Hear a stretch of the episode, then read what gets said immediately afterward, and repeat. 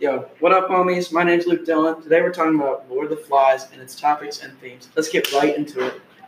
All right, to start off with a summary, in the beginning of chapter four, the boys start covering themselves with war paint so that they can go and hunt the pig. By doing this, uh, they're basically putting on a mask and they are disassociating themselves from the violence. So the mask is like a cover, I guess I would say. Um, protecting them from associating with the violence. And at the end of it, Piggy and Ralph see a ship uh, near the off- offshore of the island, but they see that the hunters did not maintain the fire, so there's no way to signal the um, the ship. And in chapter five, the hunters make their first kill, and they celebrate by chanting and dancing around. Uh, then in chapter six, there are planes near the island while all the boys are sleeping, but Sam and Eric, the children who were supposed to be keeping the signal fire maintained, fell asleep too. So no one had any idea that there were planes so close to the island. Um, and a dead parachuter landed on the island, and later on, all the kids think that this is the beast because of the parachute flapping in the wind. In chapter seven, they go on a pig hunt, and Ralph joins. Um, in this chapter, Ralph relinquishes his leadership and just be, be's, like, one of the boys and, like, a kid again, and is, like, being a kid again. And after they kill the pig, they reenact the hunt, um, which involves um, the pig being one of the boys, and they're just stabbing and beating up the boy. And Ralph realizes that they need a leader, and he goes back to being in charge. Right.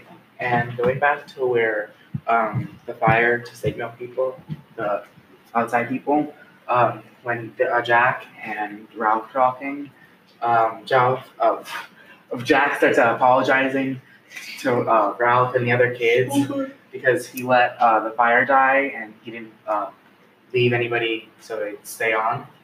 Um, and my quote is, "We looked at Piggy, at the hunters, at Ralph. I'm sorry about the fire. I mean, um, there I," and then that's in Golding, uh, uh, seventy-two. And then um, uh, going back to what Sam said a little earlier, uh, Ralph um, really isn't able to control the kids anymore because he relinquished his powers. Um, so when he was trying to interrogate one of the kids, um, he was trying to ask their name, but even asking it three or four times, the kid did not want to respond to him. So the quote is, um, "Tormented by the silence and refusal, uh, the assembly broke uh, into a chant. Uh, what's your name? What's your name? Ralph peered at the child uh, in twilight. Now tell us, what's your name?" That's in uh, page eighty-six. And then um, back to the beast. Um, some of the kids have claimed to see the beast, um, and one of the kids uh, said, uh, "We uh, saw the beast blink. Um, who are you?" The twins, uh, quiet, Piggy, and that was uh, Ralph asking that, and that was on page eighty-eight, eighty-nine, or ninety-eight, ninety-nine. Um, and when Ralph was by himself, he realizes that he really misses old society and, like, his old life, and he wanted to, like, leave the barbaric or chaotic island, um, and he uh, says he wants to cut off his filthy hair right back half an inch, uh, right back half to half an inch. Uh, he uh, passed his tongue experimentally over his teeth and decided uh, that a toothbrush would come in handy too.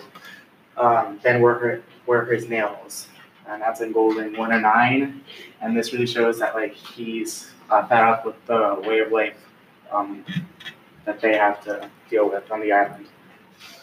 Okay, going back to what both Sam and Matt said about Ralph, I noticed how throughout the story, Ralph changed dramatically. He went from being a great leader to turning into someone who let everyone down and cause a lot of chaos throughout the group. So basically throughout these throughout the chapters of the story, there were a few things that caught my eye where I was able to connect what was happening to real world situations. Throughout these chapters, the characters are mad because as the story goes on, we start to notice how Ralph changes, like I said before. Jack takes over Ralph's role as a leader, and this made the characters mad because things started to get chaotic and they weren't being guided for a while.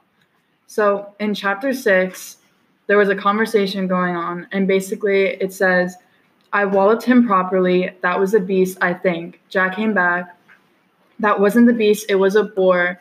I hit him. Why didn't you grab him? I tried. Ralph, Ralph's voice ran up, and then it says, but a boar, which was on Golding one thirteen. So this shows that without Ralph taking charge and leading the group, the group fell into chaos by showing how they started arguing and fighting with one another. This connects to the real world because if a group loses a leader, the same thing happens. The group falls apart and everyone starts to argue and everything is just chaotic. Another example of the same thing was shown in chapter six as well. It was another conversation and it says, who went first on the castle rock? I went too, and that was daylight. All right, who wants to climb the mountain now? Silence was the only answer. Sam Eric, what about you? We ought to go and tell Piggy. Yes, tell Piggy that. But Simon, when? We ought to tell Piggy just in case. Robert, Bill, and that was on Golding one nineteen. So this shows the same thing as the example I said before. It shows how the group is falling apart without Ralph leading the group, and this relates to the real world because the same thing would happen in the real world if a group lost their leader. And that's actually very similar to what I said, and how uh, without like um, Ralph leading them, he had trouble controlling them or like keeping order on the island.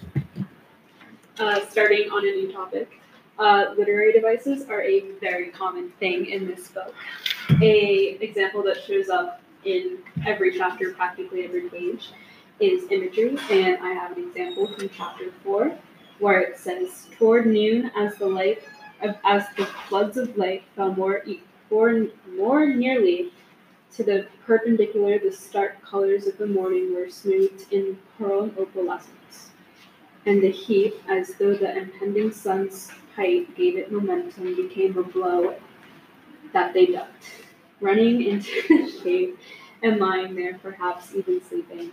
Um, this just gives a very good description of the island, and more examples of imagery can be found all throughout Lord of the Flies.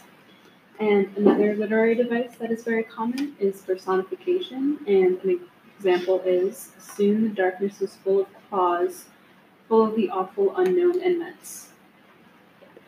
Uh, and this was on page ninety-nine. Um, throughout the book, Golding personifies the island to make it uh, seem scarier and more like a villain or a beast that is attacking the kids. Alright, now I would like to address uh, my perspective, and I've noticed that all, all these subjects we're talking about has to do with a lot of the stuff we've been doing in class. Um... such as our poem analysis two assignment. In this assignment, we had analyzed the poem, We Wear a Map, We Wear the Mask. And we connected the poem with Lord of the Flies and learned how disguises, such as face paint in Lord of the Flies and a mask in We Wear the Mask.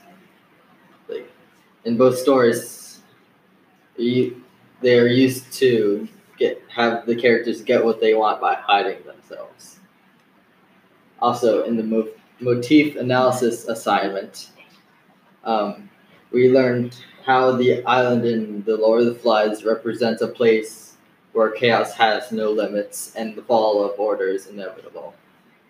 And finally, in Poem Analysis three assignment, uh, we had analyzed the poem, I Stood Upon a High Place, and how connected to Lord of the Flies. We discovered that both stories suggested that improper order leads to chaos. Uh, you know, there's many themes in this book, and uh, I think there's two main ones that we should really focus on here, and it's the uh, how fragile civilization is and how uh, easily the human mind can be swayed towards evil in the right circumstance.